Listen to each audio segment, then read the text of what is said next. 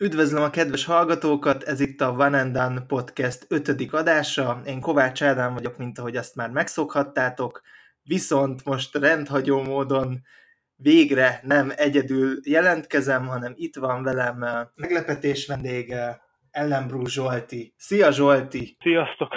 Nem szabad, vagy hát nem tudok amellett elsiklani, hogy megkérdezzem tőled, hogy neked honnan jött az NCAA, mert azért ez eléggé, még a kosárlabda rajongók között is, hogy úgy fogalmazzak, egy underground platform.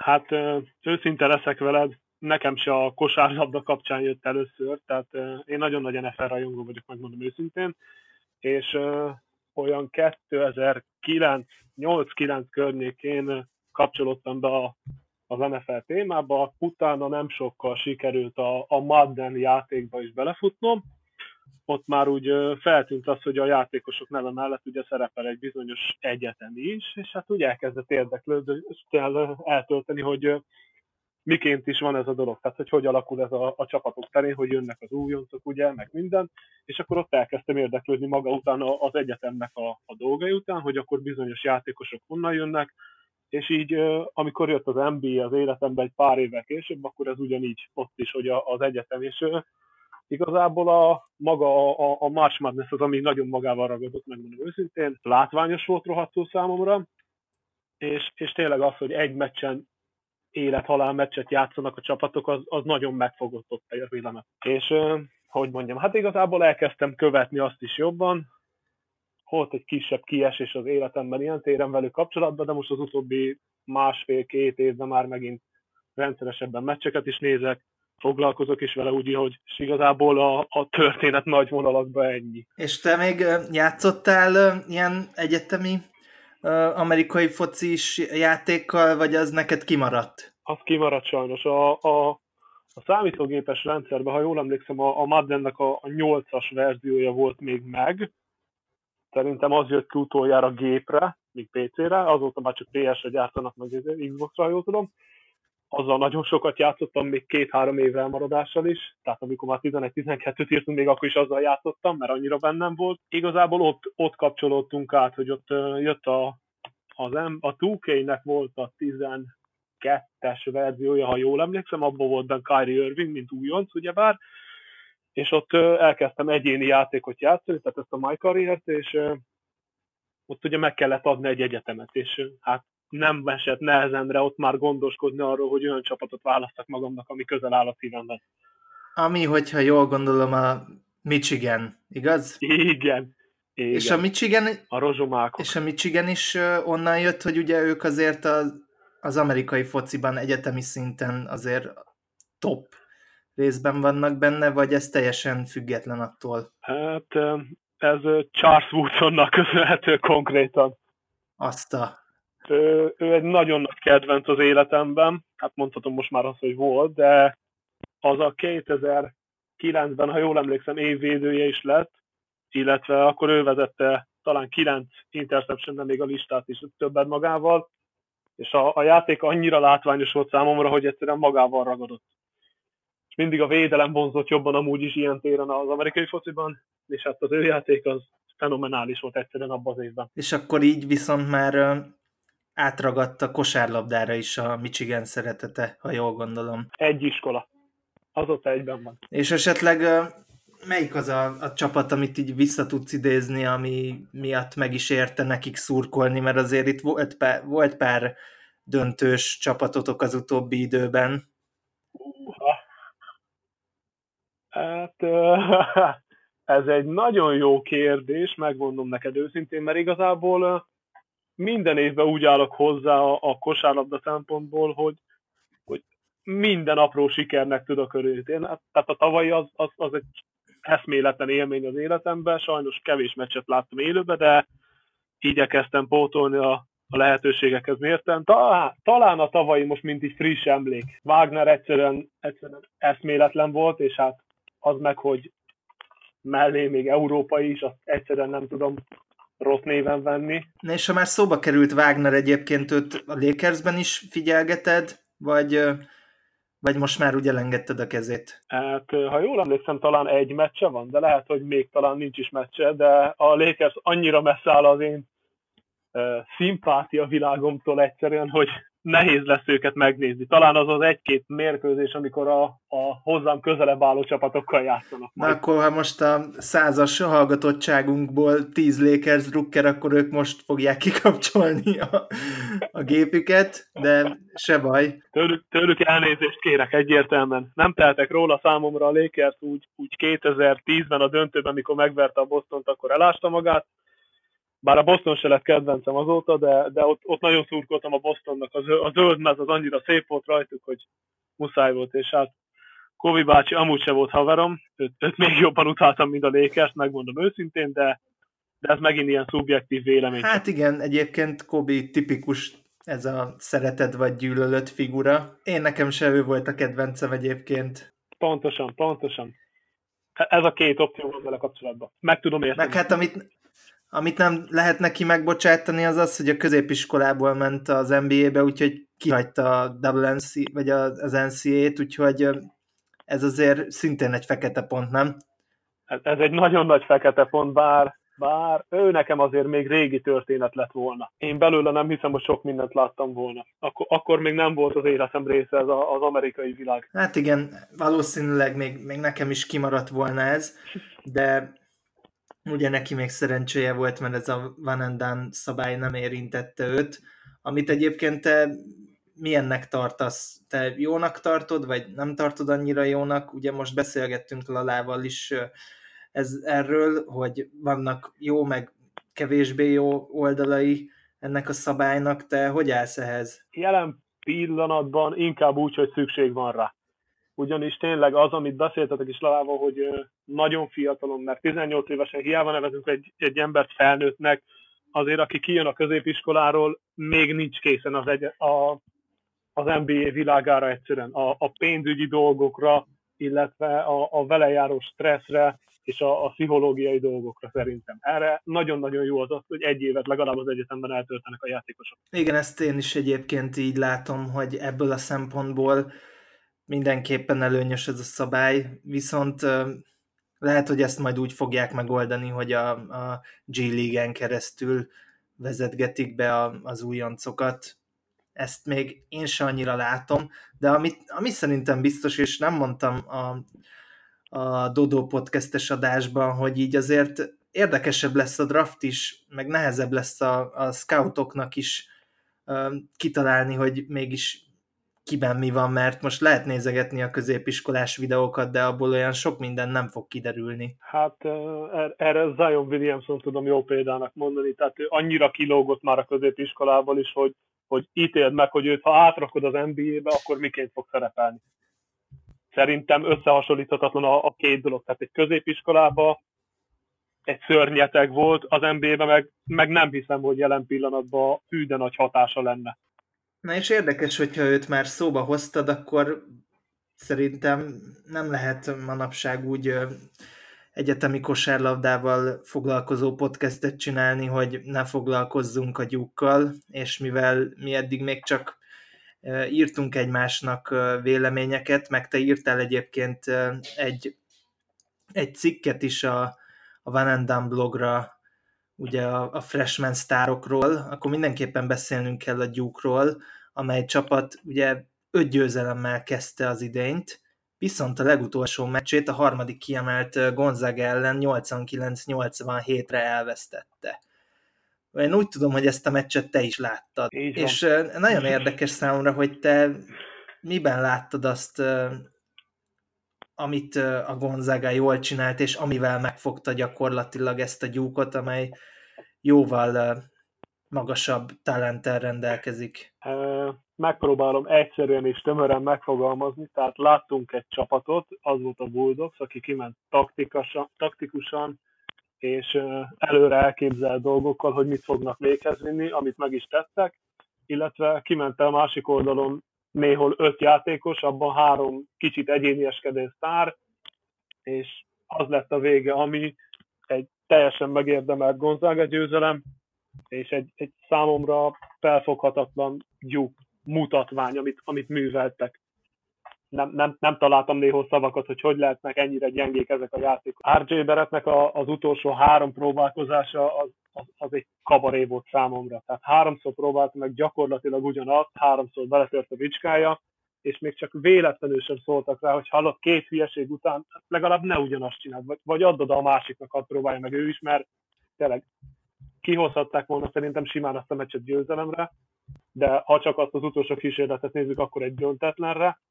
Nem tudom. Én nagyon-nagyon negatívan látom most a dolgot ebből a szempontból. Szerintem Barrett meg, megtört a nyomás alatt, hogy úgy fogalmazok egy kicsit, hogy túl nagy dolgot vállalt a nyakába. Kíváncsi leszek a következő meccsükre, főleg ha előbb-utóbb belefutnak most már egy komolyabb csapatba újfent, mert a kis neve, sincs, neve nincs egyetemek ellen azért ugyanúgy fognak nyerni, mert a, a talent, illetve a bennük lévő potenciál az ki fog ütközni, de egy, egy rendes csapatvédekezés ellen megint bajban lehetnek szerintem. Én is abszolút így látom ezeket a dolgokat, amiket mondtál, teljesen egyet tudok vele érteni, és most rá is mentem a boxkorjára ennek a meccsnek, és ami nekem megüti a szemem rögtön, az az, hogy tényleg, amit mondtál te is, hogy, hogy Barrett 25 rádobással dolgozott, amiből 9 ment be neki, míg Zion Williamsonnak csak 17 dobás jutott, igaz, hogy ő is csak 8-at dobott be, tehát 50% alatt, alatt maradt Zion Williamson is, amire nem sokszor lesz példa, de én valahogy azt gondoltam Beretről, hogy ő egy intelligensebb játékos már most is, és eddig jóval érettebb játékot láttam tőle. Ugye az első meccsen is, amikor gyakorlatilag halálra alázták a Kentucky-t. Redis meg a második félidőben szinte alig játszott, bár tényleg nagyon gyenge meccse volt, Betli volt Redis, de nem tudom, kiben látta Coach K a, a megmentőt, de szerintem az ő edzői munkássága is azon a meccsen eléggé megkérdőjelezhető volt. Hát szerintem az ő döntései azok ott, ott nagyon-nagyon gyengén jöttek ki. Tehát meg, megint ugyanazt tudom mondani, a, az utolsó pár másodpercben háromszor ugyanannak az embernek odadni a kezébe, hogy pontosan ugyanazt csinálja, hát ez, ez szerintem elfogadhatatlan egy, egy olyan edzőtől, mint ő, akinek olyan sikerei és olyan múltja van, mint neki. Igen, és ami még nagyon érdekes nekem, hogy gyakorlatilag Coach K-nek kb. egy fél idő volt rájönni arra, hogy, hogy a Gonzaga gyakorlatilag a, a centerükre játszik, hogy bevigye Boldent a pick and rollokba, és onnan tökéletesen operáltak. Igen, igen, igen, igen. De, de szerintem a, a csapatvédekezése a gyúknak nevetséges volt egyszerűen. Tehát ha, ha azt akarta a Gonzaga, hogy, hogy lépjenek be, és utána jöhessen ki a paszt a triplára, akkor megcsinálták, és végig dobálhattak üres triplákat. Az első negyedben nem tudom pontosan a, a statisztikákat, de, de szerintem jócskán többet dobtak triplát rá, és, és nagyon jól dobták a triplát mellesleg, mint maga a gyúk, mert, mert egyszerűen ők nem is akartak kintre dobálni, ment az egy-egy, néhol az ISO, és, és ennyi körülbelül, ami, ami a támadásuk volt. Nem tudom pontosan a... Igen, igen, igen, nagyon adom, amit mondasz. Ami, ami szerintem nagyon feltűnő még, hogy, hogy hány darab asszisztja volt a gyúknak, mert szerintem egy tíz alatti számot fogsz látni, hogyha most nézed a statisztikát a meccsre. Tehát, tehát az, az szerintem nem, nem csapat szerintem. Tehát egy, egy olyan játékosokból álló csapat, mint ők, ahol, ahol Barrett szerintem hozhatna akár 8-as átlagot is asszisztokból, már a képességei megvannak rá, láthattuk már egy-két meccsen, hogy betör, és olyan üres helyekre tud passzolni, hogy, hogy az NBA szinten is simán menni fog, és most meg egyszerűen semmi. Talán két vagy három asszisztja volt az egész meccsen egyszerűen is.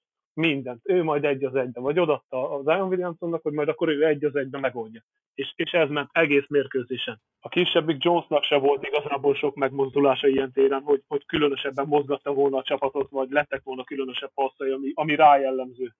Az egyértelmű, hogy ők nagyon erőltették ezt az egy-egyes betörést, és rengeteg sapkát is kaptak, ami engem azért eléggé meglepett Williamson is kapott egy-két csúnya sapkát, vagy amiből nem lett sapka, ugye az azért volt, mert szépen függőlegesen feltett karokkal felugrottak a Bulldogs védők, és teljesen megzavarták a, a gyúkjátékosokat. Igen, pedig a, a Gonzaga mindent megtett szerintem annak érdekében, hogy a gyúk megnyerje ezt a meccset, mert a végén, amit műveltek, az gyakorlatilag egy Benny Hill show volt. Eladták a labdákat, mint hogyha szétestek volna, mint hogyha már kezdték volna elhinni azt, hogy most ők itt meg fogják verni a gyúkot, és mekkora királyok, és a végén gyakorlatilag kihagyták a büntetőket, és elszórakozták a támadásokat. Érdekes volt.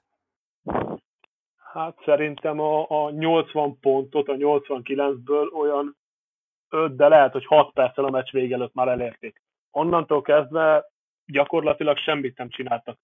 A, a, az ördögök meg jöttek föl végestelen végig gyönyörűbb, gyönyörűbb helyzetekbe, ott már azért elkezdődött egy kis csapatjáték is a végén, bár, bár ott is sok volt még az egy az egy, de, de ott már lehetett látni azt, hogy próbálnak kijátszani dolgokat, hogy, hogy tényleg egy-egy pick and roll hogy a, a gyengébb védőkön sikerüljön azt az egy az egyet véghez vinni. És te mit gondolsz, hogy a Gonzaga ennyire jó csapat, és hogy biztos ott lesznek a, a végső elszámolásnál is, vagy pedig azért most kijöttek a, a gyúknál a rutintalanságok, nagy volt körülöttük ugye a média felhajtás, hogy már azt kezdték el emberek méricskélni, hogy vajon a Cleveland Cavaliers-t meg tudnák-e verni, meg hogy biztos veretlenek lesznek a szezon végéig. Melyik, melyik lehet, ami, ami a valószínűbb szenárió? Nem tudom, én a Gonzágában jelenleg nem látok azt, hogy a végéig el tudnak menni, bár lehet, hogy Norvel és Ruinak tényleg ki fog jönni ilyen jól a lépés, mint ezen a meccsen, illetve Perkins is ilyen gyönyörű irányító mutatókat fog hozni, mert szerintem ő nagyon jól adott asszisztot, ha jól emlékszem, olyan 6-7 körül mozoghatott a mérkőzésen, és, és nagyon gyönyörűen. Tehát amikor végre látta azt, hogy valaki üres, addig-addig húzta az időt, és addig tartotta a labdát egyedül egyet csellel, ahol szükséges volt, hogy tényleg üresen maradjon benne az ember, és azonnal mentek a passzai. Néhol kiszorított helyzetből is jöttek a passzok neki nagyon jól de nem tudom. Én jelenleg nem látom a Bulldogsban azt, hogy annyira jók lennének. Ez most nagyon kijött nekik, egy, egy szerintem túl hype Duke ellen, akik tényleg most végre találkoztak egy jó csapattal, és, és tényleg megtörtek, hogy kijött az, hogy nincs bennük meg a csapat. Hogy, hogy nem látszik az, hogy ők tényleg csapatként funkcionálnak, csak az egyénieskedés, csak az egy az egyek, hogy mindenki akkora szár, hogy majd ő lenyomja az vele szemben állott, mert úgyis jóval jobb nála, és ez nem fog működni egy olyan csapat ellen, mint a Gonzaga, ahol, ahol tényleg volt csapatvédekezés, ahol oda tették magukat. Nem tudom, megmondom őszintén, nálam a, a Gonzaga még nem bizonyította annyit, annak ellenére, hogy nagyon jól játszotta a, a, a mérkőzés talán három negyedéig, mert a negyedik negyed az tőlük is nagyon gyenge volt, de kíváncsi leszek nagyon rájuk. Én nem várom őket jelen pillanatban a Final Four-ba, de nem bánnám, ha meglepnének, mert tényleg szeretnék ennek a csapatnak egy, egy jó eredményt. Nem tudom, hogy neked mennyire van az meg, hogy ugye a Gonzágából jött Eden Morrison és Kelly Olinik is, akik azért, ha fizimiskát nézzük, akkor eléggé egy megbocsájtatatlan bű mind a kettő, főleg Eden Morrison. Úgyhogy akik utálják a Gonzágát, lehet, hogy emiatt van benne valami. Bár, bár Perkins se az a szép gyerek ilyen szempontból ezzel a hajjal és a, a szakállal, de meglátjuk, meglátjuk. Vele, vele is még egy fodrásszal azért barátságot kellene kötnie néha napján.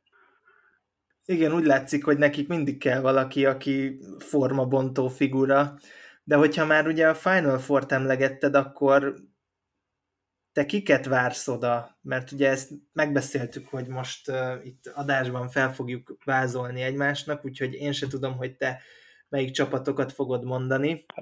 Ezt a hallgatóknak mondom, és uh, Zsolti sem tudja, hogy, hogy nálam ki a végső négyes, úgyhogy akkor szerintem így mondj egyet, és aztán én is mondok egyet, és így tovább, amíg elérjük a négyet. Erre egyszerűen tudok válaszolni, nálam ez a négy, ez jelen pillanatban csak kettő, két csapatról látom azt, hogy, hogy tényleg odaérhetnek a legvégén, de hát ezt sem mondom, hogy biztos. A, a Duke-tól egyértelműen szerintem mindenki várja, hogy odaérjenek. Szerintem jókor jött nekik ez a pofon. 5-1, még messze vannak a konferencia mérkőzések. Szerintem be fogják húzni a konferenciát nagyon simán, mondjuk olyan egy vagy két vereséggel öt visz, és talán az alapszakaszt is lezárják három, maximum négy vereséggel, de már a négy is szerintem sok lenne tőlük. Őket, őket egyértelműen. Na hát ez érdekes. Érdekes, hogy ezt mondod, hogy a konferenciájukat egy-két vereséggel végigviszik, azért ott, ott lesznek nehéz pillanataik szerintem a Virginia folytogató védekezése ellen, vagy a North Carolina ellen, esetleg ugye a, Syracuse ellen, akik végig zónát játszanak, szóval ez mindenképpen érdekes lesz, de, de elképzelhető, hogy felnőnek a feladathoz. Hogy, hogy akkor te a gyúkot odavárod a, a végső Final Four-ba, és azt mondod, hogy, hogy hiába vannak a freshmenek, most kaptak egy pofont, és pont ezért lesznek hát, majd koncentráltak, amikor kell. Igen, igen. Én úgy gondolom, hogy nekik nagyon nagy szükségük volt erre, hogy most valaki helyre rakja egy kicsit az egót, és hogy tényleg azt tudják innentől hozni, ami, amit tényleg egy csapatnak kellene. Mert ha ők csapatként tudnak funkcionálni, akkor az a bennük lévő potenciál, ami fejenként ott van, a három, már inkább négy játékosban, mert én Jones is oda tenném a legjobbak közé azért, akkor, akkor szerintem nincs ellenfelük jelen pillanatban. Ha tényleg csapatként tudnak funkcionálni, meg lesz a, a támadó játékukban is néha az, hogy elkezdenek passzolni, és jönnek a, a 20 asszisztos meccsek, mert bőven bennük van, akkor bőségesen meg lehet. Igen, ez jogos. Egyébként nekem most jelen pillanatban nincsenek benne a, a Final Four csapataim között. Én kicsit tartok attól, hogy ugyanúgy fognak járni, mint mondjuk a, a Kentucky, amikor, amikor nagyon-nagyon fel voltak hype Ugye kétszer is volt ilyen egyrészt a, a John Wall, de Marcus Cousins féle csapat, akiknek végig kellett volna söpörni, ők is kikaptak azért ők többször, illetve volt a, a Carl Anthony Towns, Devin Bookeres uh, csapat a Kaliparinak, ők csak egyszer kaptak ki, de ők se tudták végigvinni ezt a veretlen szezont, ugye, amit már a gyúknak sem kell, de, de én azt gondolom, hogy túl fiatalok, és végén ki fog jönni a rutintalanság. Úgyhogy akkor mondanám én is a, az első csapatomat, amely nem más, mint a Kansas Jayhawks. Én megmondom őszintén, hogy... Szed... Ebben egyetértünk. Na.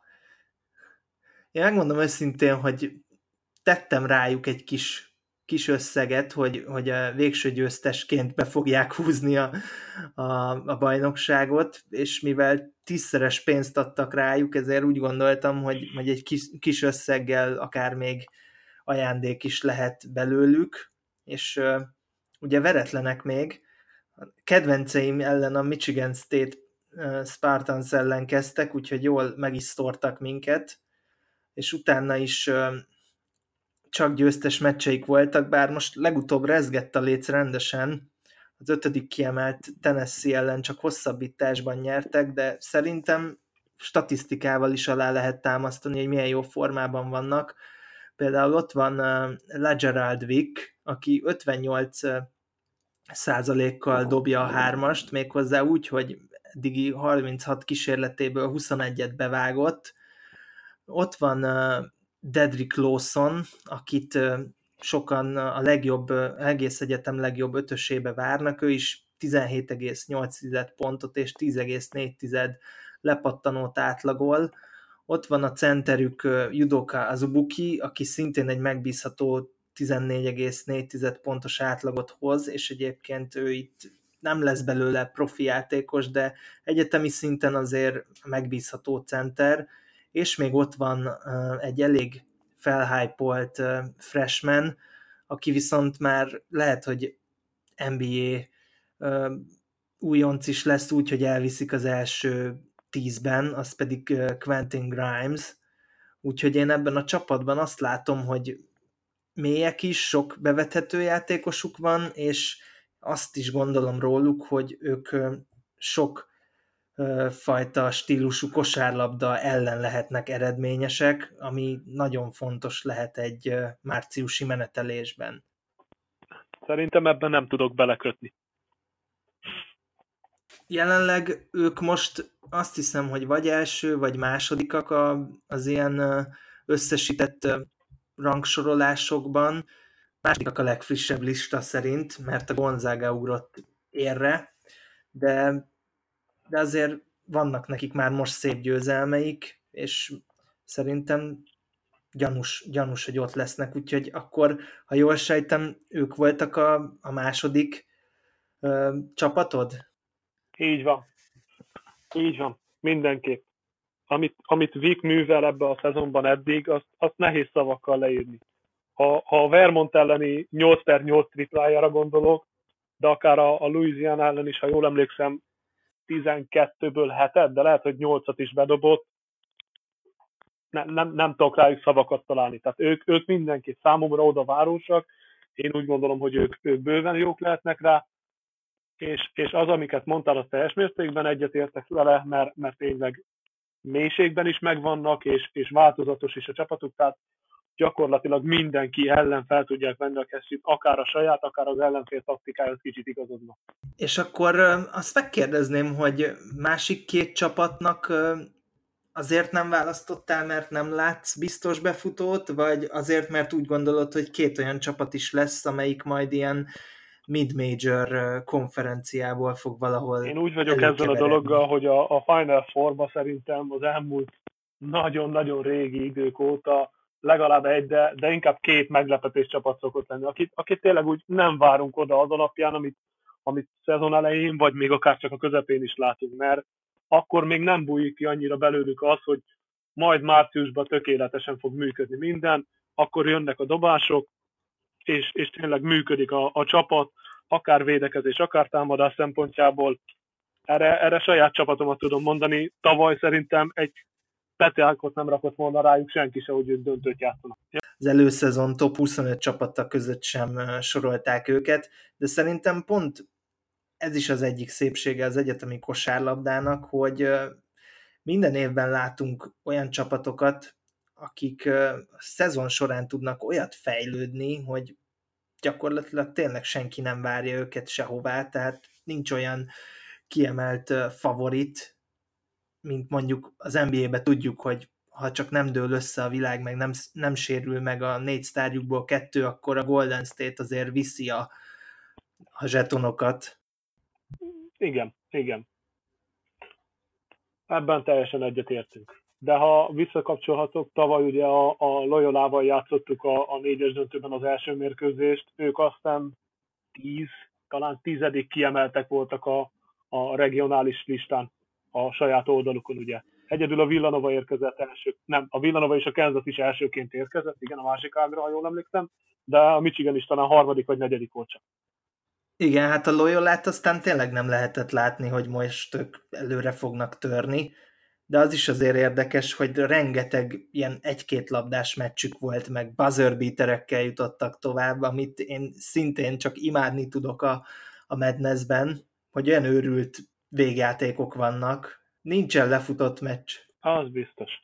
Hát ha jól emlékszem, ők talán, talán a döntőt nyerték, a, a regionális döntőt nyerték egyedül nagyobb különbséggel. A, a másik három meccset talán egy meg két ponttal. A nevada biztos, hogy egy ponttal verték, azt a meccset láttam is, ott 69-68-ra nyertek, pont egy utolsó másodperces dobással, de, de talán a döntőt nyerték simán a Kansas State ellen, ha jól emlékszem, de azon kívül tényleg minden meccsen, csak az utolsó másodpercben. Igen, és ráadásul pont az első körben is kieshettek volna, csak a Miami-ban Lonnie Walker, akit azóta már draftolt a Spurs, olyan hibákat vétett, hogy mégiscsak vissza tudtak kapaszkodni, és ha az nincsen, akkor gyakorlatilag már az első körben kipotyogtak volna, és valahogy ezek a csapatok egy-két győzelem után annyira felszívják magukat, elhiszik, hogy, hogy életük lehetősége, és úgy is játszanak, mint, mint akik valami energiaital, és nem tudom, minek a kombinációján pörögnének. Tehát azt mondod, hogy a Miami-ban Lonnie Walker nem látott a hajától az első mérkőzésen.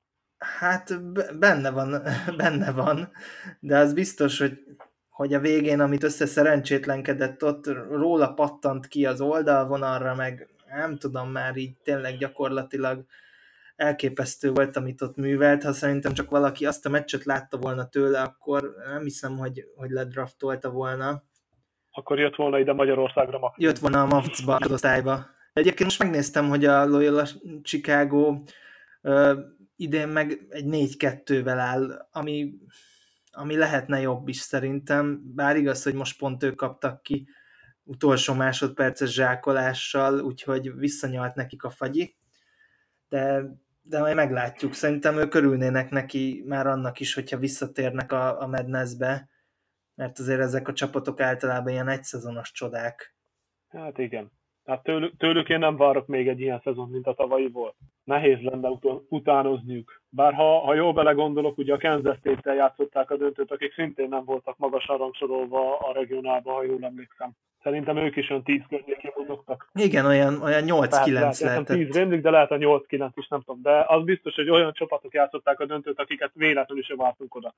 Ugye a Virginia ott már az első körben elég csúfosan kizúgott, ha jól emlékszem, egy laza 20 pontos különbséggel. Igen, őket nagyon lesimázták, hiába voltak első kiemeltek. Mondjuk én most szeretném őket megvédeni, mert nekem ott vannak a, a Final Four-os csapataim között, tehát én abszolút azt várom, hogy a Virginia most egy bosszú hadjáratra indul, és bezsebeli végre azt a Final Four belépőt. Ugye idén még veretlenek, 6-0-val állnak, hogyha nézem a, az eredményességi mutatójukat, akkor van egy ilyen statisztikai mutató, amit egy Ken Pomeroy nevű figura talált ki, ez a Campom rating, ez ilyen advanced statisztika, ami méri a csapatok teljesítményét, és itt a tempót is hozzárakja, meg a possession is, és itt a Virginia védekezésben országos második, támadásban is 12 úgyhogy rájuk mindenképpen érdemes lesz odafigyelni, és ami nagyon fontos szerintem, az az, hogy tavaly nem játszott a legnagyobb tehetségük DeAndre Hunter, idén viszont ő is ott van a csapatban, és szerintem azért az egyetemi kosárlabdára még lehet alkalmazni azt a tételt, hogy a védekezés nyeri a bajnokságot, mert azért elég ritkán lehet látni olyan végső befutó csapatot, amelyik védekezésben teljesen esélytelen, mert sokszor előfordul, hogy, hogy a márciusi tornán egy csapatot cserben hagy a dobó forma, meg ugye ott idegen csarnokokban kell jól teljesíteni, de a védekezést azt általában tudják vinni a csapatok. Úgyhogy én nekem ezért az egyik választottam a Virginia. Jól emlékszem, ők még nem is kaptak 60 pontot se egyik mérkőzésükön se, bár, bár most az első, most az utolsó meccsük volt a Wisconsin, aki tényleg már komolyabban rangsoló csapatnak számít, de őket is aztán 45 ponton tartották, ha jól emlékszem, de valami nagyon-nagyon kevésen.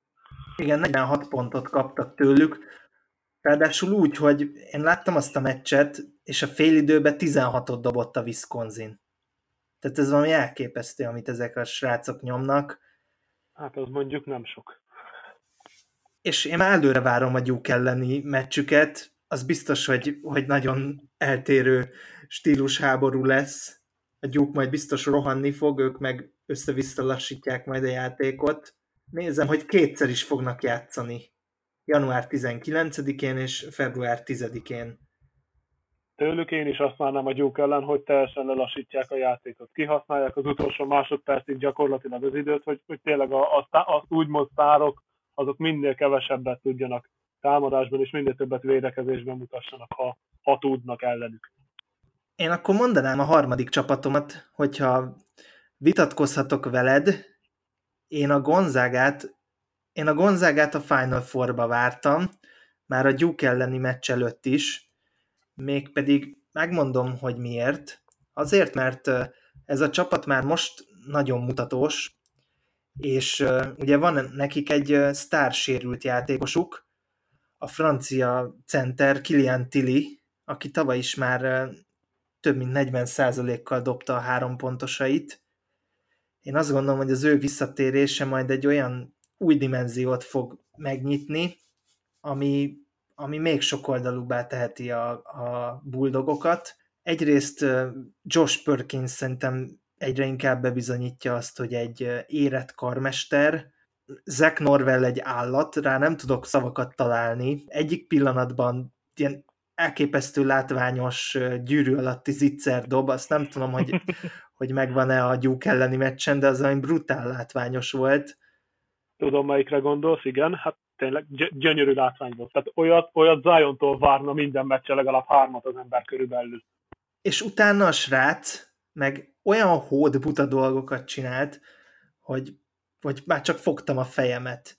Emberről haigálta a hármasokat, alig ért gyűrűt, Szóval én tőle azért egy picit félek, de biztos vagyok benne, hogy majd helyre, helyre lesz rakva, már fiú vezetőedző által, és egyébként ugye Hachimurán kívül nekem ez a Blen, Blen, Brandon Clark is nagyon tetszett, aki a palánk alatt szépen dolgozott, tehát vagy öt sapkája is volt, nem beszélve Filip Petrusevről, ő is ugye egy, egy magas ember, egy európai magas ember, ő is szépen hozta, amit kell, egy ilyen 8-10 pontot szerintem tőle is lehet várni. A Gonzaga nálam abszolút ott van a végső esélyesek között is.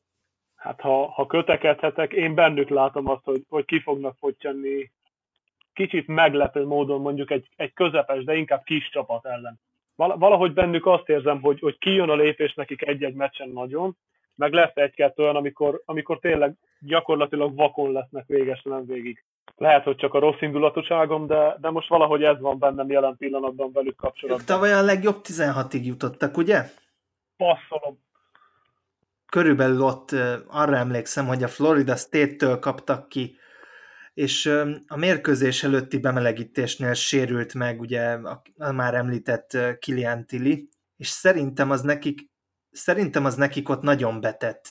Tehát egy, én azt gondolom így, így kívülállóként, hogy egy csapatnak ilyenkor mindig sokkal rosszabb, ha meccs előtt szembesül ezzel, míg hogyha így kezdenek egy szezont, rá tudnak készülni, hogy mi lesz a taktika Tili nélkül, fel tudnak rá készülni, utána be tudják építeni, amikor majd igazán fontos, akkor, akkor az úgy jobbat tud tenni egy csapatnak. És én most azt érzem, hogy ők nélküle is bizonyítanak, viszont vele is fognak tudni. Jogos, teljesen jogos, de nem tudom. Én, én egyelőre ott tartok velük kapcsolatban, hogy, hogy a konferenciában azért mindenképp jók lehetnek. Az, hogy mi lesz majd márciusban, azt meg még majd meglátjuk. Jelen pillanatban nálam, nálam ők azok, akik, akik el tudnak bukni ugye a, akár még a startvonalba is. Tehát Norvelnek nem biztos, hogy, hogy a, épp a csúcspontján jön ki a dolog, ha elkezd ugyanúgy haigálni vakon, akkor, akkor az akár a, a mérkőzésbe is menemelhet, és gyakorlatilag itt csak egy esélyük lesz, ha majd oda jutunk márciusban. Tehát ott nem lesz az, hogy majd a következő javítunk, ott ha egyet buksz, akkor kiestél. Igen, ez mondjuk benne van, hogy, hogy hozzák azt a formát, amit a Duke ellen is az utolsó 8-10 percben. Tehát én is azt mondom, hogy Janusz arcú csapat, de talán a többiek közül most még, még bennük látom azt, hogy, hogy ott lehetnek és akkor mondanám a negyedik csapatomat is. Kíváncsi vagyok. Ami nem más, mint a, a Nevada farkas csordája, és itt szeretnék kiszólni Jurászi Krisztiánnak, akitől szintén elkértem a négyes listáját, és pont ugyanaz lett neki is, mint nekem, úgyhogy ez már-már nagyon gyanús, de nem beszéltünk össze. Én, én a Nevadában tavaly is már nagyon kellemeset csalódtam, szinte mindenki visszatért a, a tavalyi csapatból. Idén is, ha jól számolom, akkor, akkor hat győzelemnél tartanak vereség nélkül. Így van. Viszont velük kapcsolatban, és ők fognak játszani 28-án, tehát két nap múlva a Loyola Chicagóval, ami, ami ugye egy visszavágó tavalyról. Lehet, Várjál? Várj, várjál, de hülye vagyok. Hát egy, igen, igen, igen, igen. Az volt a 69-68 az utolsó másodperces bazzere. Így van, így igen. van. Az, az volt a, a, a, azt hiszem az elődöntő talán. Talán az elődöntő. Utána, utána járt, igen, igen, az az elődöntő volt, mert utána mentek a Kansas State ellen a döntőbe. Igen. Igen, tehát akkor a legjobb 16 között Így van. a Loyola búcsúztatta a Nevadát, akik most vissza is vághatnak Velük kapcsolatban egyébként nekem az a félelmem, hogy a sorsolásuk az nem túl erős. Ugye nem is egy nagyon durva konferenciában vannak, és, és itt a, a konferencián kívüli menetrendjük se valami erős. Hát eddig végül is mindenkit megvertek, akit meg kellett egy ilyen 16-20 pontos, meg volt, hogy 40 ponttal is, de, de nem látom azt, hogy, hogy nagyon erős ellenfelekkel, tehát egy rangsorolt ellenfelük nem volt, úgyhogy talán nekik ez lehet a probléma, hogy lehet, hogy ők veretlenül elmennek a Madnessig, de mi lesz akkor, hogyha egy igazán kemény csapattal fognak találkozni? Igen, azért az úgy nem ugyanaz a kettő, mert ha tényleg nem játszanak a, a jobbak közül senkivel se, akkor úgy elég nehéz pozitívan állni a dologhoz, hogy igen, már legalább egy vagy két jó csapatot megvertünk, viszont ha tényleg nem játszanak olyan csapattal, akkor erre nem tudnak rá hivatkozni saját magukkal szemben, hogy mi már megvertük ezt és ezt, és hogy majd ez most is fog menni, hanem tényleg játszanak a, a gyengébbnél gyengébbekkel, azokat szépen rendesen megverik, és kíváncsian várjuk majd, amikor jön egyszer egy tényleg komolyabb csapat, aki, aki már tényleg felkészül ellenük rendesen, és, és van bennük talent is. És egyébként neked szimpatikus csapat a Nevada? Vagy azok voltak-e, ugye a Martin Tesók és Jordan Caroline ott a fő, fő kolompos? Hát a, a testvérek miatt egyértelműen, tehát azt, azt nem lehetne azt mondani, hogy nem szimpatikus az embernek, szerintem aki, aki kicsit is követi a, az egyetemi ligát, aznak biztosan, főleg az építkezésük. És most néztem egyébként a statisztikájukat, hogy, hogy támadás hatékonyságban ők a legjobbak, de védekezésben viszont csak 48-ak, ami azért aggasztó, mert ugye nem játszottak még minőségi ellenfelek ellen, és azért ez a védekezés, ez kevés lesz. De ennek ellenére én azt gondolom még mindig, hogy ők, ők ott lehetnek a végén, ha jól jön ki a lépés, illetve hogyha még szerencséjük lesz azzal is, hogy jó ágra kerülnek. Most azt értem ez alatt, hogy, hogy jó meccsapok kerülnek velük szemben. Jogos, bár ha belegondolsz, hogy mindenkit agyonvertek a, a gyenge csapatok közül, akkor annyira nem meglepő az sem, hogy ők első helyen állnak a támadás szempontjából. Igen, ezeket még érdemes lesz átgondolni, ezeket a, a statisztikákat majd újra nézni a szezon során hát úgy fél távnál gondoltam, igen, ak- akkor már azért jobban fog mutatni majd a dolog, mert addigra lesz egy-két. Akkor, ha jól emlékszem, a, a UFC-vel is fognak hamarosan játszani, még ha nem is annyira bitangerős a, a Trojans jelen pillanatban, mert azt azért erős túlzás lenne állítani róluk. A, a 4-2-es mérlegük nem a, a legizmosabb ilyen szempontból, de azért bennük már látom azt, hogy esetleg egy kicsit jobban megszoríthatják őket. Igen, jó, hogy mondtad a, a USC-t, mert van ott egy elég jó prospekt gyerek, Porter, azt hiszem a Kevin Porternek hívják, és őt mindenképpen nagyon, nagyon érdekes lesz látni a, a Nevada ellen, mert azt a srácot ilyen top 5, top 8-ba várják most jelenleg. Meg is van az esélye. Úgyhogy ez is egy olyan meccs lesz, amit szerintem uh, mindenképpen érdemes lesz figyelni, és hogyha már uh, itt tartunk egyébként, uh, neked melyik azok a csapatok, akik az eddigi szezon alapján uh, csalódást jelentenek, vagy többet lehetett volna várni tőlük, vagy pedig jobban beharangozták őket, mint kellett volna. Vannak ilyen csapataid? Húha, hát uh, a, a, az LSU-t mindenképp ide mondanám jelen pillanatban, ők, ők tőlük is, nem is csak tőlük, leginkább uh, Reed-től ami, akit én szerintem jelen pillanatban szerintem top 5-be várnak, de, de nem tudom. Tehát a, az elején volt egy-két jó meccse neki és a csapatnak is, azóta viszont ő nagyon leeresztett szerintem, és vele együtt a csapat is elkezdett gyengülni. Szerintem ők elkezdenek szépen lefele húzni, ahogy, ahogy tényleg játszanak egy-két jobb csapat ellen. Bennük én többet gondoltam volna a szezon előtt mindenképpen, én úgy gondoltam, hogy ők, ők eljöhetnek akár sokáig mérleggel is, de, de például a Florida State ellen, ha jól emlékszem, igaz éppen csak három vagy négy ponttal kaptak ki, de, de ott, ott már látszódott az, hogyha tényleg egy jó csapattal találkoznak, akkor már bajban tudnak lenni. És ugye hajnalban, ha jól emlékszem, vagy talán tegnap most az Oklahoma State is nagyon csúnyán megverte őket, és ott is egyszerűen Reed, Reed szinte pályán sem volt. A teljesítmény az, az, az limitálva van megint egyszerűen és amint tényleg eljutunk oda, hogy jobb csapattal játszanak, ő, ő egyszerűen kipukkat. Pedig ha én nem is, de nagyon sokan az ötbe várják jelen pillanatban a legjobb tudomást. Igen, én is azt gondolom, hogy Reed egy nagy tehetség, viszont amit én nézegettem a statisztikái körül, hogy a védekezése az valami botrányos, ami semmiképpen sem egy jó előjel, meg a nyers statisztikái is olyan érdekesek, 12 pont, 2,4-es eladott labda, és tényleg, ahogy te is említetted, meccsenként csak 24 percet játszik, olyan szép dobó mozdulata van, tehát abszolút modern, magas játékos lehetne, de szerintem az LSU-nak betett az a mérkőzés, amit te is említettél a Florida State ellen, mert ott hosszabbításban kaptak ki egy olyan sarok triplával, ami ráment a csonkra, aztán felpattant és végül beesett, úgyhogy már csak tized másodperc maradt hátra. Egy olyan játékostól, aki meccsenként sem nagyon több meccs alatt sem dob rá hármast. Szóval szerintem az betett nekik, és utána már tényleg az Oklahoma State, akik nincsenek nagyon magasan rangsorolva idén, szépen elintézték őket 90-77-re, úgyhogy nekik ez a kettes vereségi széria, ez nem néz ki valami túl jól, úgyhogy az első öt győzelmüket gyengébb csapatok ellen aratták, úgyhogy én ezt adom ezt a választást, bár nekem nem voltak benne a top három csalódásom között. Alapvetően nem, nem is mondanám azt, hogy olyan hű, de nagy csalódás, mert 5-2-vel állnak, ez, ez még azt mondom, hogy szó-szó kategória, de, de tényleg az, hogy, hogy az első adandó alkalom, amikor belefutottak egy, egy tényleg top 25-ös csapatba, ott, ott oké, okay, hogy egy ilyen szituációval, amit említettél, mert sajnos nem láttam a meccset, de, de tényleg, tehát az, amikor végre jön egy komolyabb ellenfél, akkor elfogynak.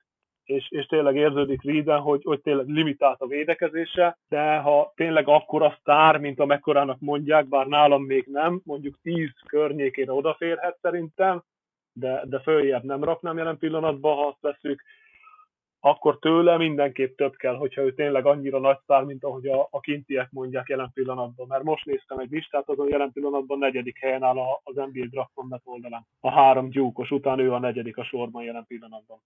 És ha már itt tartunk, te elvinnéd a három gyúkost egy-kettő-háromnak? Erre azt tudom neked mondani, először várjuk meg, ki lesz az egy-kettő-három. Tehát azért nagyon nem mindegy, hogy, hogy kik jönnek oda, de de valószínűleg kettő biztos el fog menni a háromba, a harmadik az már kérdőjelesebb. És te mm, hogy rangsorolnád őket? Ez egy nagyon nehéz kérdés. Az, az szinte biztos, hogy, hogy Red is fog kilógni harmadikként a sorból, tehát ő lesz az, aki, aki szerintem nem fog beférni a harmadik helyre, de majd meglátjuk ebből a szempontból, viszont én benne látom a, a, az NBA karrier szempontjából a legtöbbet, tehát szerintem ő lesz az, aki, aki a legstabilabb és legbiztosabb pont lesz szinte bármelyik csapatban, akármelyik is viszi el, mert tényleg a, a teljesítménye, ha a kicsit is konzisztensebb lesz onnantól kezdve, ő egy álom lesz minden csapatban azzal a teljesítmény, amit le tud tenni. Tehát egy tipikus 3D, ami, ami egyszerűen kell mindig, és, és ennek egy, egy felső kategóriája szerintem. Viszont, hogy a kérdésedre is válaszoljak, Barrett nálam jelen pillanatban azért zuhan le a második helyre, amit, amit leművet egyszerűen a Gonzák ellen az utolsó másodpercekben, hogy nem bírta el a nyomást, ami ránehezedett. De igen, tényleg túlvállalta magát, ami nem egy biztató dolog. De akkor én is mondok most egy olyan csapatot, ami szerintem csalódást keltően kezdte az idényt, amely a Syracuse, akik 3-2-es mérleggel állnak, úgyhogy tavaly ők is eljutottak a top 16-ba, ahol pont a Duke ellen estek ki, és egyébként úgy jutottak el a 16-ba, hogy a kiket vertek volna meg más, mint a spártaiakat. De nem egy bosszú, tehát azért rakom be őket ide.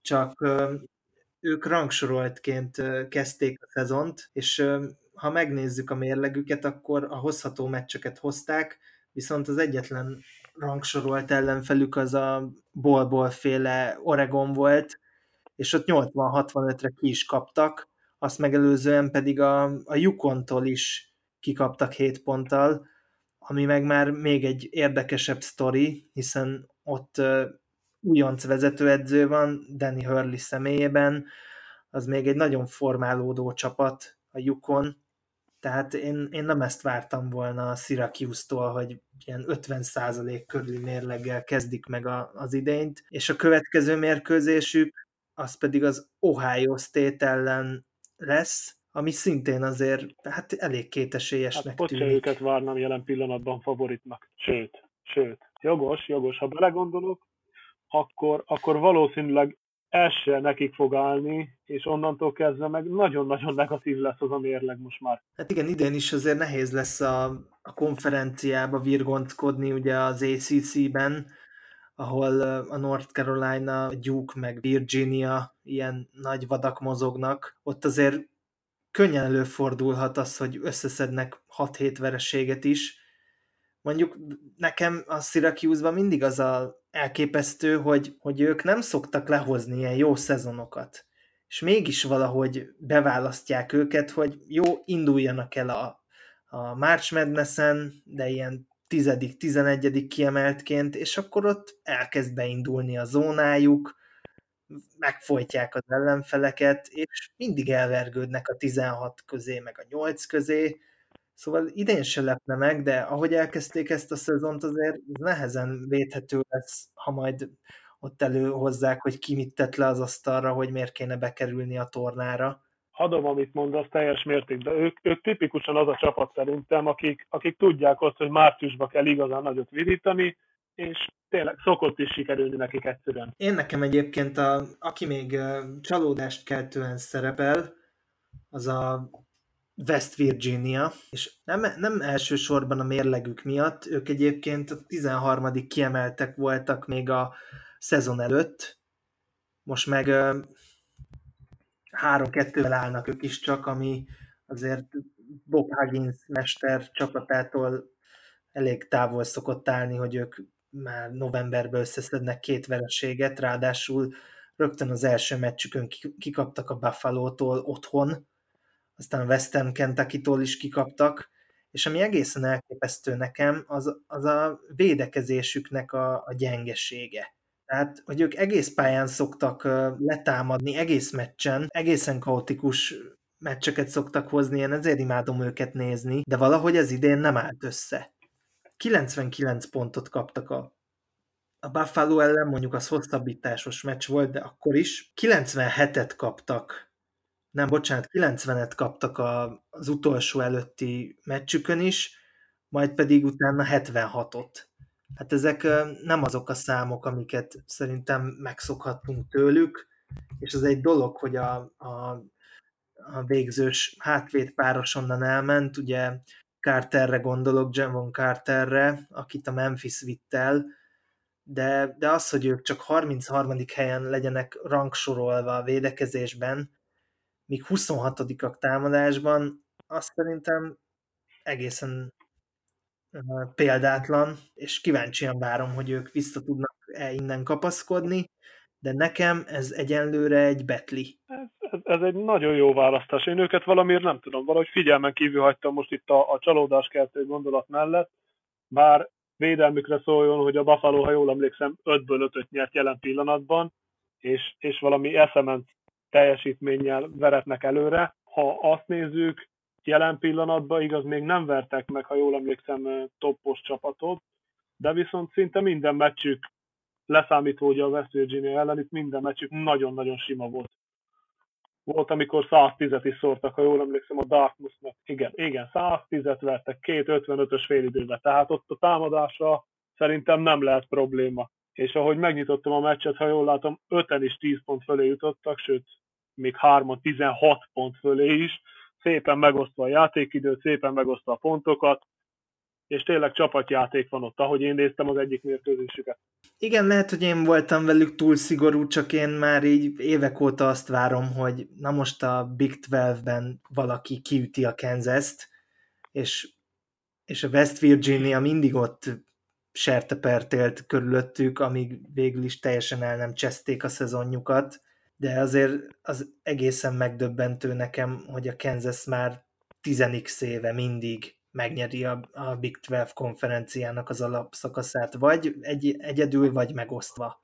Hát igen, kicsit, kicsit nagyon egyeduralkodok, mintha a New Englandet látnám. Hát körülbelül így lehetne igen lefesteni a dolgokat, és a többiek meg a, a Miami, a Buffalo, meg a Jacksonville parádét, idézőjeles parádét hoznak össze. Visszakanyarodva, mm, te még csak egy csalódást keltő csapatot mondtál el, úgyhogy most jön még a második, ha jól emlékszem. Megint, megint olyan csapattal érkeztem, aki nem is akkora csalódás, mint ami az eredményük alapján van, de számomra a tavalyi győztes a Villanova egy kicsit, kicsit meglepően gyenge ezzel a két vereséggel is, amit benyert. Már az egyiknek szívből tudtam örülni, mondhatom nyugodt szívvel élekkel, főleg azért már akkora verés volt, hogy hát nehéz, nehéz volt nem nevetni azon a mérkőzésen, hogy, hogy egy Divincenzót kiveszünk, és, és már is elfogyott a tudomány, ugyanis a, a kis rozsomákjaim egy, egy laza 73-46-ot hagytak ott Villanovában, úgy, hogy Izmos 17 pontra futotta a Whitecast-nek a félidőben. Tehát én, én speciál tőlük ilyen szempontból nem vártam volna, hogy, hogy ott benyelnek egy ekkora nagy pofont, én ott egy tényleg szoros mérkőzésre vártam, én úgy gondoltam, hogy, hogy akár ott meg is lehet az első vereségünk, hát nem lett, de ha jól emlékszem, egyből utána még, még valakitől kikaptak, az most fejből meg nem mondom neked, de egyből utána jött egy második veresége is a csapatnak, talán valami gyenge csapat. Igen, a, az a csapat, ahol 15 triplát is dobtak már idén, de tényleg nem egy, nem egy kiemelkedő alakulattól kaptak ki rögtön utánatok hosszabbításban. Igen, igen, erre gondoltam. Bár ha azt nézzük, most hajnalban viszont ők megverték a Florida State-et, tehát elkezdtek megint visszafele jönni egy picikét, aminek nem örülök annyira, de, de tényleg az, az a nagyon nagy verés, meg az, hogy tényleg hazai pályán ki tudtak kapni egy, egy úgymond neve nincs csapattól is, vagy egy kis csapattól, hogy ebben fogalmaznak, az engem nagyon meg, meghökkentett ilyen szempontból. És ha jól emlékszem, december közepén megkapják, hogy mehetnek Kansasbe, hát addig lesz egy pár meccsük még, szóval fel lehet kötni azt a bizonyos madzagot, mert ott bizony nem lesz könnyű dolguk, az egyszer biztos jelen pillanatban.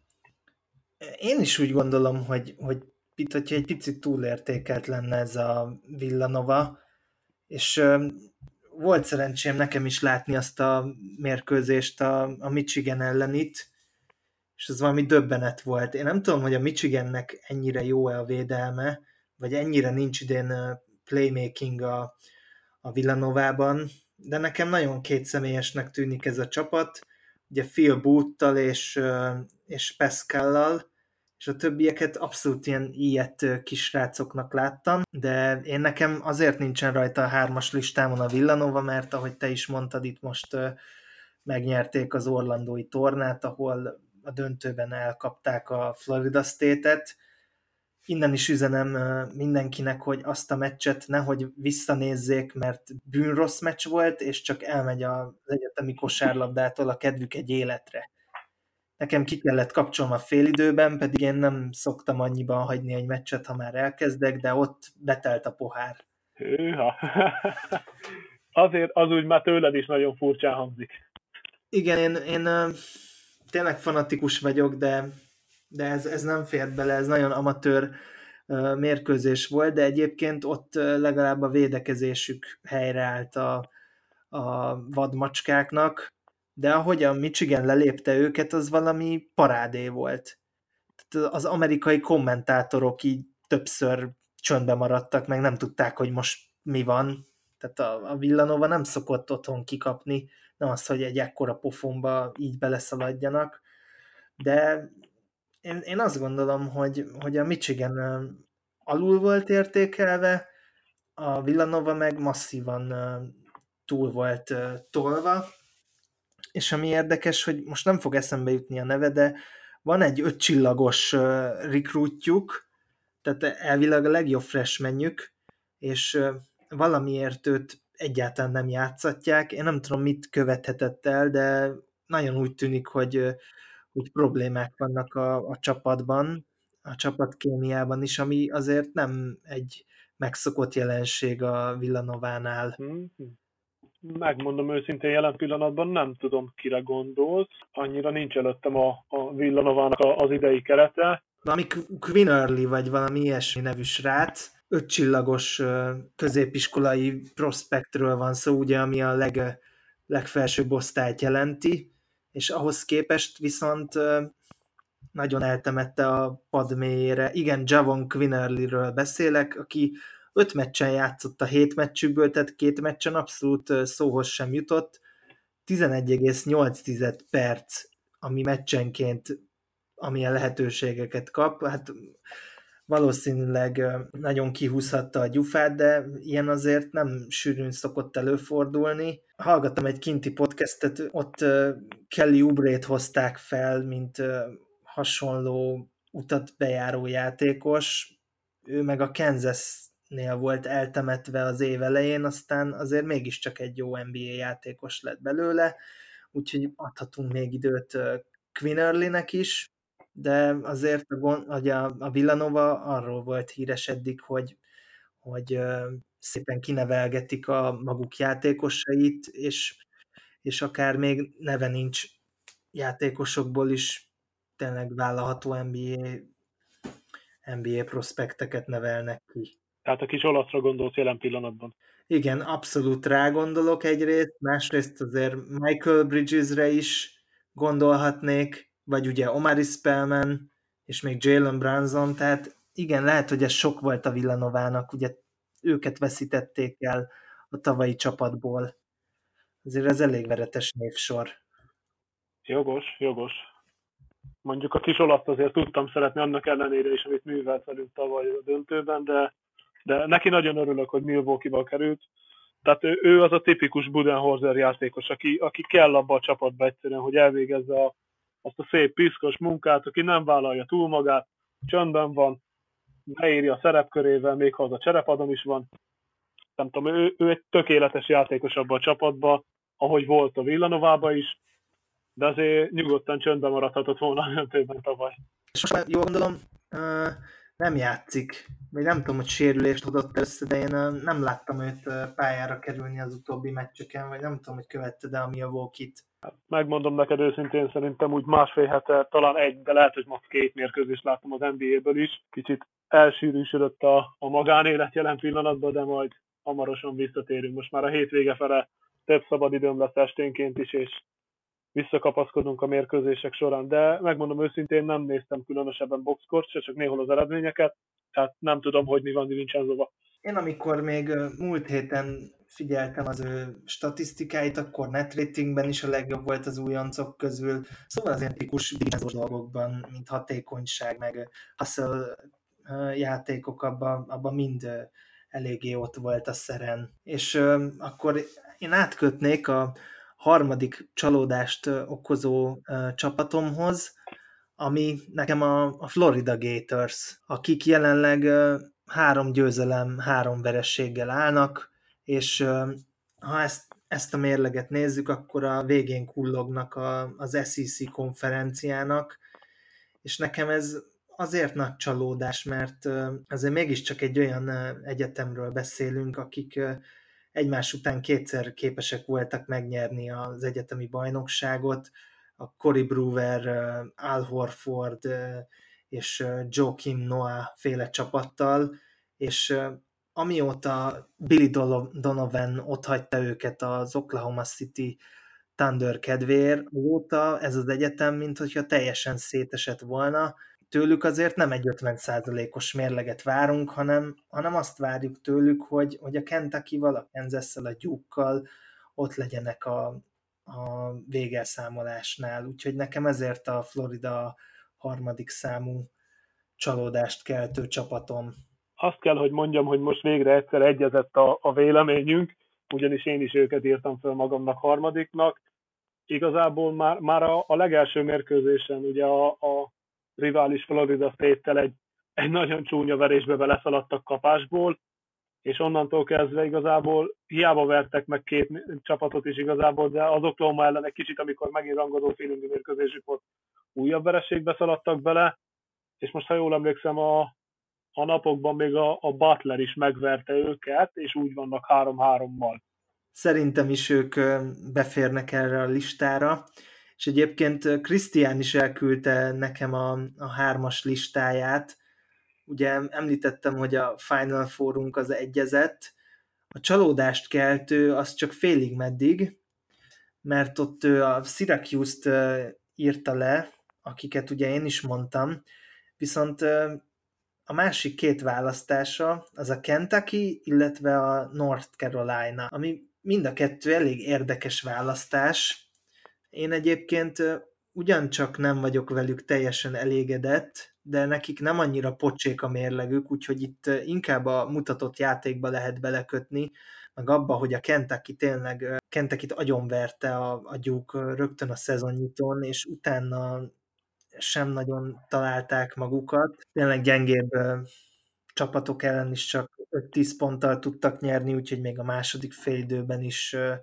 le voltak maradva jócskán a North Carolina meg kikapott a, a Texas-tól, hogyha jól emlékszem, és utána a UCLA-vel is egy vártnál szorosabb mérkőzést hoztak, és annál a csapatnál sem lehet tudni, hogy most mi lesz pontosan belőlük, mert nem is értem miért, de Roy Williams mester kitalálta azt, hogy nagyon tehetséges újoncát Nazir Littl-t a padról fogja alkalmazni, ami láthatólag nem fekszik neki, szóval vannak kérdőjelek a Tar Heels körül is elég sok. A, a, a Texas, a Texas elleni veresége kapcsán én, én Rócsot tudnám felhozni, aki, ha jól emlékszem, minimálisan maradt el a, a pont per perc mutatójával. Ha jól emlékszem, 32 pontja is lett a, a kedves úriembernek, és valami eszméletlen mérkőzés zárt, tehát gyakorlatilag azt a meccset ő nyerte meg a Longcourse-nak.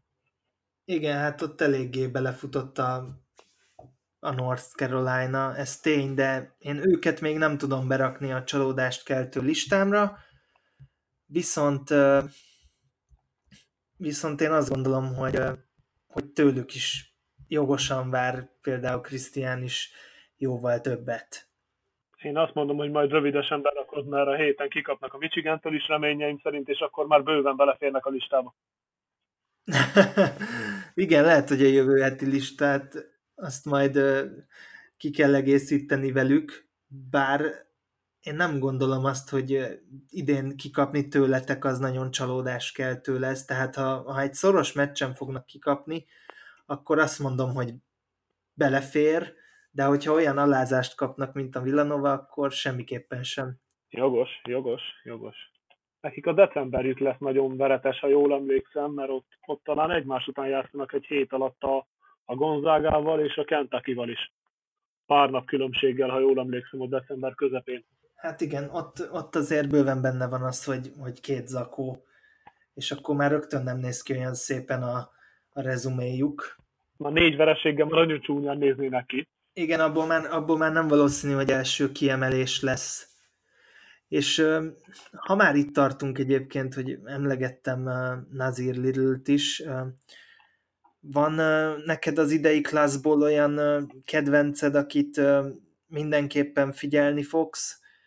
vagy még vársz azért egy kicsit? Ha most azt mondom neked, hogy a, a, a kis kedvenceimen kívül, tehát ugye a Vincsigényeken kívül, számomra a, a már emlegetett Kevin Porter mindenképp olyan, aki, aki odafigyelést érdemel szerintem, de én azt mondom, hogy a, a ucla Chris Wilkes is szerintem akár a top 10-be is beférhet a, az idei teljesítményével. Na ez érdekes. Benne mit látsz igazából? Mi az, ami, ami neked felkeltette a, a figyelmedet?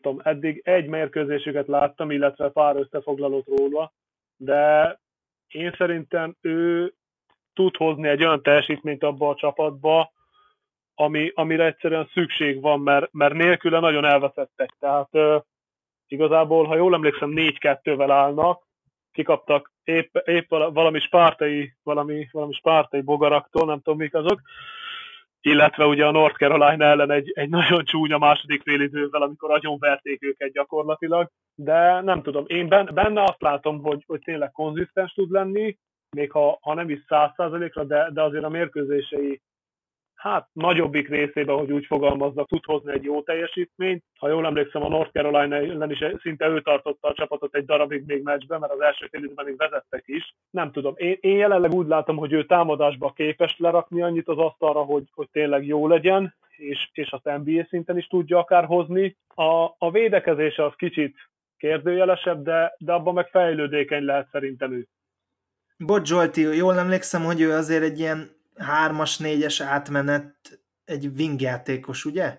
Igen, ő egy, ő egy wing, és, és szerintem, szerintem benne megint csak ez a, ez a jó támadó készség az, ami előre viheti.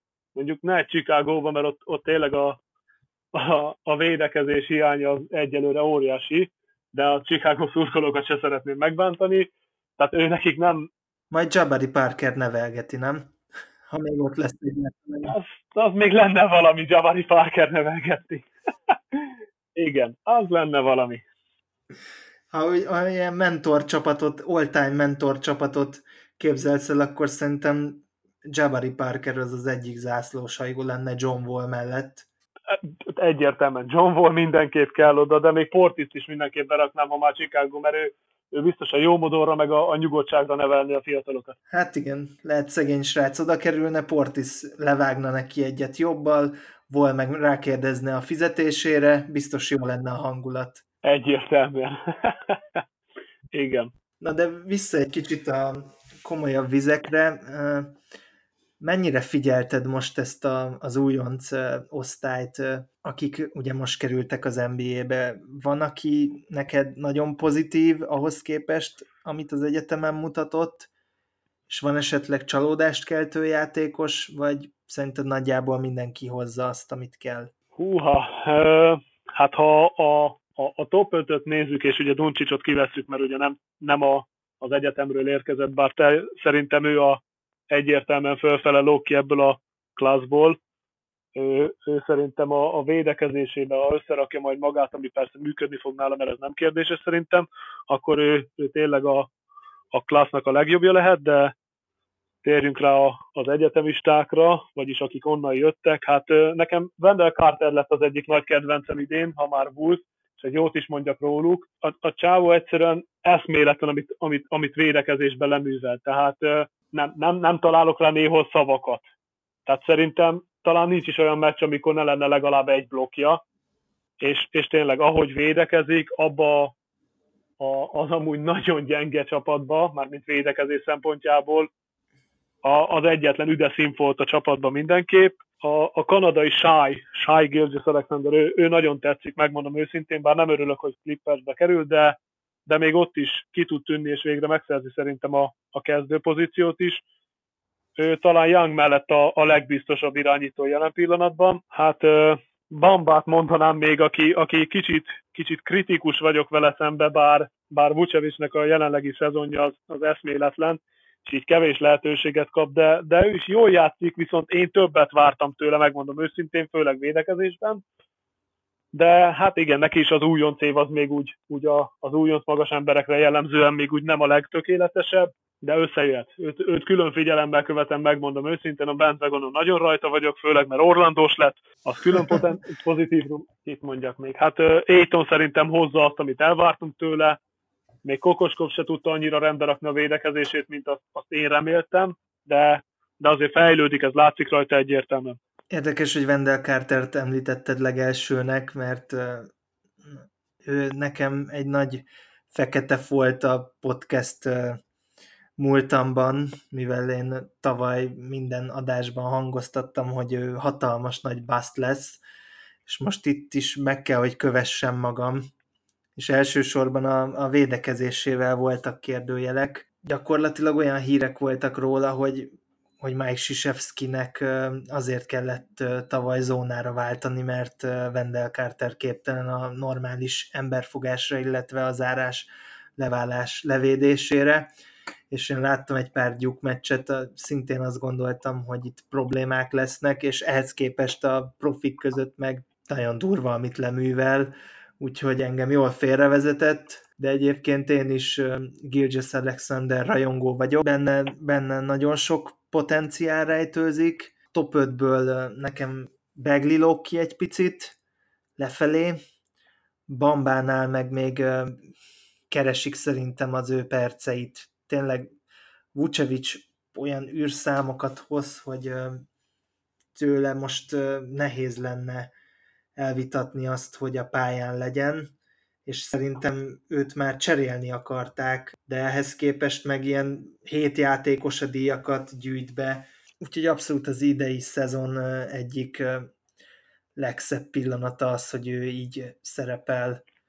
De ha jól tudom, te Denver Nuggets drukker vagy, és engem nagyon érdekelne az, hogy, hogy te Porterről most mit tudsz, ugye Michael Porter Juniorról van szó, akit 14-ként vittetek, ha jól emlékszem, és ő egy sérült játékos, és hogy halad az ő visszatérése? Olvastál róla valamit esetleg? Igen, jól tudod, hogy Denver szurkoló vagyok.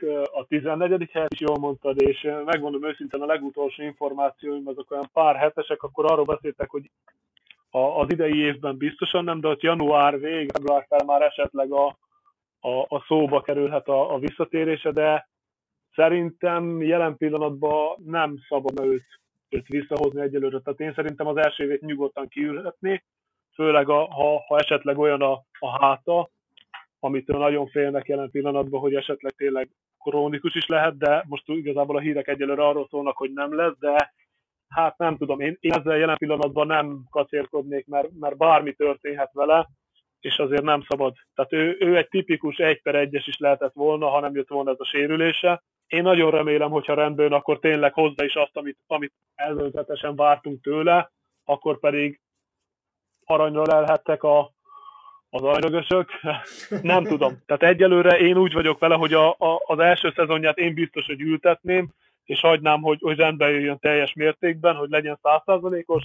Nem tudom. Kíváncsi leszek rá, hogy mi történik vele de tényleg én nagyon remélem, hogy tényleg az lesz belőle, ami, ami volt a, a középiskolában, mert ott egy, egy vadállat volt egyszerűen, tehát ott olyan számokat hozott és olyan statisztikákat, ami, amivel okkolták már akkor tájt az egyperejzés. Hát ez tényleg érdekes, hogy elhisszük-e róla, hogy, hogy vissza tud-e térni, vagy nem, de az meg egy másik érdekes kérdés szerintem, hogy te mondjuk a, a Memphis Grizzliesnek, vagy a Los Angeles Clippersnek elhiszed ezt a jó teljesítményt valamelyik csapatnak, vagy mindkettőnek, vagy egyiknek sem, mert érdekes, hogy ők a nyugati élbolyba tartoznak, hát szerintem ezt még a szurkolóik se várták volna. Hát a, a Memphis kapcsán könnyen tudok neked választ adni, szerintem egészen addig tarthat a, a jó formájuk, ami most már, ha jól emlékszem, kezd is kicsit megtörni, amíg be nem jön az első sérülés, mert nem, nem tudom elképzelni róluk, hogy, hogy végigbírja a szezont a, a Conley Gasol páros, de lehet, hogy ha csak az egyik sérül meg, akkor még szó-szó, de, de mind a kettőben simán benne van. Már ha jól emlékszem, hajnalban most épp a, a Knicks-től kaptak ki kicsit érthetetlen módon hazai pályán, tehát azt, azt össze se tudom rakni fejbe, hogy az hogy jött össze számukra. Nem tudom. Tehát én bennük nem látom azt, hogy ez húzamosabb ideig fenntartható lenne, Szerintem ők, ők olyan, ilyen szempontból ki vannak ukadni, mint a, a kis Luffy. Most már el is kezdtek zuhanni ezzel a, a két vereséggel, ami most jött. Az egyik mondjuk pont a clippers ugye. Nem tudom. Én, én őket úgy vagyok velük, hogy ha, ha bejönnek a playoffba, az már, az már jó lesz tőlük szerintem. Az egy jó teljesítmény attól a csapattól, főleg Parsonsnak a, a lehetetlen szerződésével, hogy nem tudtak vele mit kezdeni, illetve miatt nem tudnak igazából a csapatba rendesen játékosokat igazolni. Ez nagyon érdekes, amit mondtál, mert én is pont ugyanígy akartam megfogalmazni, hogy ők egy Gasol vagy Conley sérüléstől vannak az igazi katasztrófától. Mert pont néztem ezt a Memphis Clippers meccset, ami hosszabbításban dőlt el, ott tudott nyerni a, a Los Angeles-i alakulat, és Conlit valahol a negyedik negyed közepén kiszórták a hatodik fajtával, Na és ami utána történt a memphis hát az valami borzasztó volt. Én azt gondolom, hogy egy Shelvin Mack, meg egy Gerett Temple hátvéd sorral azért nem nagyon lehet vigéckedni a nyugati konferenciában.